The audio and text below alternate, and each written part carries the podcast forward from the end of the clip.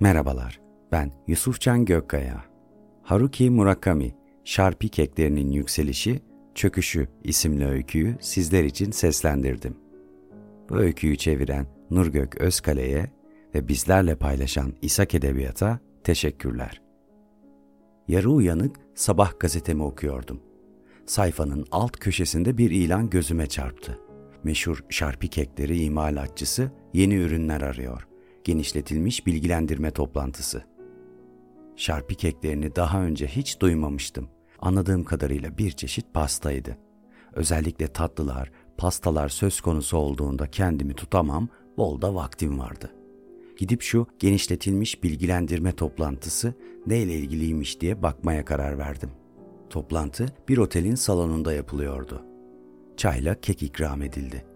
Kekler tabii ki şarpi kekleriydi. Bir tanesinin tadına baktım ama çok beğendiğimi söyleyemezdim. İçi yapış yapış, aşırı tatlı, dışı ise çok kurumuştu. Havalı gençlerin böyle bir pastayı nasıl sevebildiklerine inanamadım. Ama bilgilendirme toplantısına katılanlar ya benim yaşımda ya da benden gençti. Elime 952 numaralı bir bilet verdiler. Arkamdan en az 100 kişi daha geldi. Bu demekti ki toplantıda bine yakın insan vardı. Oldukça etkileyici. Yanımda 20 yaşlarında kalın gözlük takmış bir kız oturuyordu.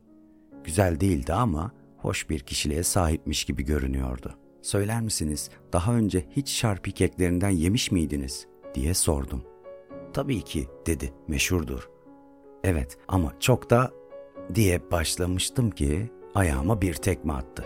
Etrafımızdakiler bizim tarafa doğru öfkeli bakışlar atıyordu. Hava nahoş bir hal alıyorken en masum Winnie the Pooh bakışımla sıyrılmayı başardım. Delirdin mi diye fısıldadı kız bana. Böyle bir yere gelip şarpilere dil uzatılır mı? Şarpi kargaları canına okur valla. Evine asla varamazsın. Şarpi kargaları mı diye bağırdım. Ne saç şşt diyerek susturdu beni kız. Toplantı başlamak üzereydi. Şarpi Kekleri şirketi başkanı Şarpilerin tarihini özetleyerek toplantıyı başlattı. Hani şu şaibeli gerçek hesaplardan biri gibiydi anlattıkları. Ta 18. yüzyılda güya biri ya da bir başkası en birinci şarpiyi yapmak için bir takım malzemeleri bir araya getirip çırpmıştı. İddiasına göre Kokinsu Hanedanlığı'nın 905. antolojisinde şarpilerle ilgili bir şiir vardı. Bu söylediğine ağız dolusu gülmeye hazırlanmıştım ama herkes o kadar dikkatle dinliyordu ki kendimi tuttum. Ayrıca şarpi kargalarından da tırsmıştım. Başkanın konuşması bir saat sürdü. Dayanılmaz derecede sıkıcıydı. Bütün söylemek istediği şuydu. Şarpi arkasında köklü bir geçmişe sahip geleneksel bir pasta. Bunu kısaca söyleyebilecekken bir sürü laf etti. Sonra genel müdür sahneye çıktı. Yeni tasarım Şarpi kek ürünleri için çağrı yaptıklarını açıkladı. Şarpi önemli tarihi olan büyük bir milli pastadır dedi. Ama böylesi muhteşem bir ürünün bile büyümeye devam edebilmesi için taze kana, diyalektik olarak gelişebilmesi için, çağa ayak uydurabilmesi için yeni yollara ihtiyacı vardır. Bu kulağa hoş gelebilir ama aslında söylediği şarpilerin artık çok demode kaldığıydı. Satışlar düşüyordu. Bu nedenle gençlerin yeni fikirlerine ihtiyaçları vardı. Bunu ancak laf kalabalığı yaparak söyleyebilirdi. Çıkışta ürün gönderme şartnamesinden bir tane aldım. Pastayı şarpi kekini esas alarak tasarlamanız, bir ay sonra da şirkete teslim etmeniz gerekiyordu. Para ödülü 2 milyon yen. 2 milyon yenim olursa kız arkadaşımla evlenir, yeni bir daireye taşınabilirdim. Yepyeni bir şarpi keki yapmaya karar verdim. Daha önce söylediğim gibi tatlılar, pastalar söz konusu olduğunda oldukça girişkenimdir.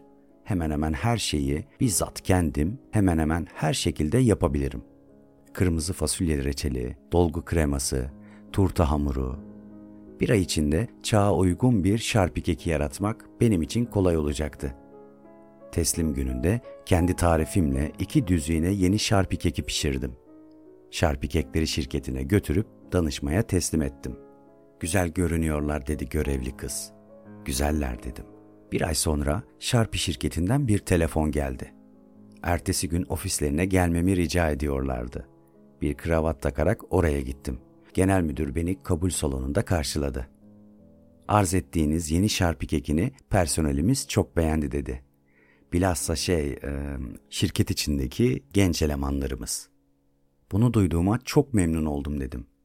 Lakin diğer taraftan yaşlı çalışanlarımız arasında hmm, nasıl desem yaptığınızın şarpi kekiyle alakası olmadığını söyleyenler var. Gerçek bir tartışma sürüyor aramızda.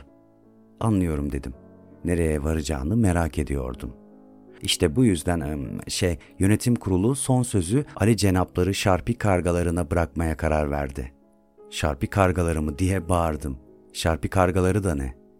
Genel müdür bana kafası karışmış gibi bir bakış attı. Yarışmaya şarpi kargaları hakkında hiçbir şey bilmeden mi katıldınız? Bunu mu demek istiyorsunuz? Kusura bakmayın. Dışarıya kapalı tarzda bir hayatım var. Korkunç dedi. Şarpi kargalarından haberiniz yoksa o halde kendini durdurdu. Aa, neyse boş verin. Lütfen benimle gelin. Genel müdürü takip ettim. Odadan dışarı çıktık. Koridorun sonuna kadar gittik. Asansörle altıncı kata çıktık. Sonunda bir büyük demir kapı olan bir başka koridoru geçtik. Müdür bir düğmeye bastı. İri yapılı bir koruma göründü. Karşısındakinin genel müdür olduğunu anlayınca büyük kapıyı açtı. Güvenlik sıkıydı. Ali cenapları, şarpi kargaları burada yaşıyor dedi müdür. Özel bir kuş ailesine mensupturlar. Hayatta kalmak için yüzyıllardır şarpi kekleri dışında hiçbir şey yemiyorlar. Daha fazla açıklama yapmasına gerek yoktu. Mağaraya benzeyen devasa odada binden fazla karga vardı. Tavanı 5 metre yüksekliğinde depo gibi bir yerdi. Direkler bir duvardan diğerine kadar uzanıyordu. Şarpi kargaları her bir direğin üstüne sıkışık sıralar halinde tünemişlerdi. Bildiğimiz kargalardan çok daha büyüklerdi. Boyları temiz bir metre gelirdi. Küçükleri bile en az yarım metreden uzundu. Gözlerinin olmadığını fark ettim. Gözlerinin olması gereken yerde yağlı beyaz yuvarlaklar vardı. Gövdeleri patlayacak derecede şişmişti. Kargalar geldiğimizi duyunca kanatlarını çırpmaya başladı. Sonra çığlıklar yükseldi. Başta bana anlamsız bir uğultu gibi geliyordu ama kulaklarım alıştıkça şarpiler, şarpiler diye bağırdıklarını fark ettim. Seyretmesi bile dehşet verici yaratıklardı. Müdür elindeki bir kutudan çıkardığı şarpi keklerini yerlere saçmaya başladı. Cevaben yüzün üstünde kuş ayaklandı. Hepsi birden keklere çullandılar. Kekleri kapma telaşıyla birbirlerinin ayaklarını, gözlerini gagaladılar. Gözlerini kaybettiklerine şaşmamalı. Sonra müdür başka bir kutudan şarpi keklerine benzeyen başka bir şey aldı. O aldıklarını da yerlere saçtı. Seyredin şimdi dedi bana. Bunlar yarışmadan elenen tariflerden. Kuşlar daha önce yaptıkları gibi bir araya toplandı. Ama keklerin gerçek şarpi kekleri olmadığını fark eder etmez gagalarındakilerini tükürdüler. Sonra öfkeli gaklamalar yükseldi. Şarpi, şarpi, şarpi. Çığlıkları tavanda yankılanırken artık kulaklarım acıyordu. Gördünüz mü? Sadece gerçek şarpi keklerini yiyorlar diyerek sırıttı müdür. Taklitlerine dokunmazlar. Şarpi, şarpi, şarpi. Şimdi de şu sizin keklerinizi deneyelim bakalım dedi müdür. Eğer yerlerse kazanırsınız. Yok yemezlerse kaybedersiniz. Eyvah. İçimden bir ses bunun işe yaramayacağını söyledi. Yarışmada kararı bu aptal kuş sürüsüne bırakmamaları gerekiyordu. Endişelerimden habersiz olan müdür benim yeni şarpi keklerimi kollarını kuvvetli bir şekilde sallayarak yerlere saçtı.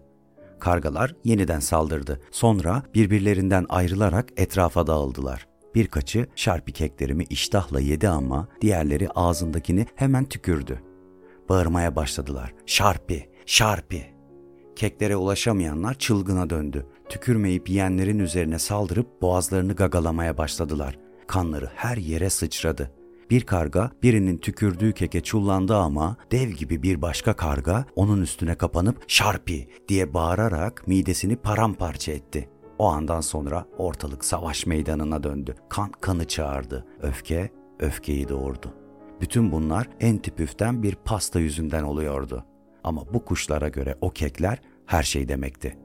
Bir pastanın şarpi olması ya da olmaması onlar için hayat memat meselesiydi. Bakın ne yaptınız dedim müdüre. Kekleri birdenbire önlerine attınız. Onları fena kışkırttınız. Sonra odayı tek başıma terk ettim. Asansörle aşağı indim. Şarpi Kekleri şirketinden ayrıldım. 2 milyon yenlik para ödülünü kaybettiğim için kızgındım. Ama uzun ömrümün geri kalanını o lanet olasıca kuşlara bağlı kalarak geçirmeyecektim. Artık canım ne istiyorsa onu pişirip yiyecektim. Kahrolası şarpi kargaları birbirlerini ölümüne gagalayabilirlerdi.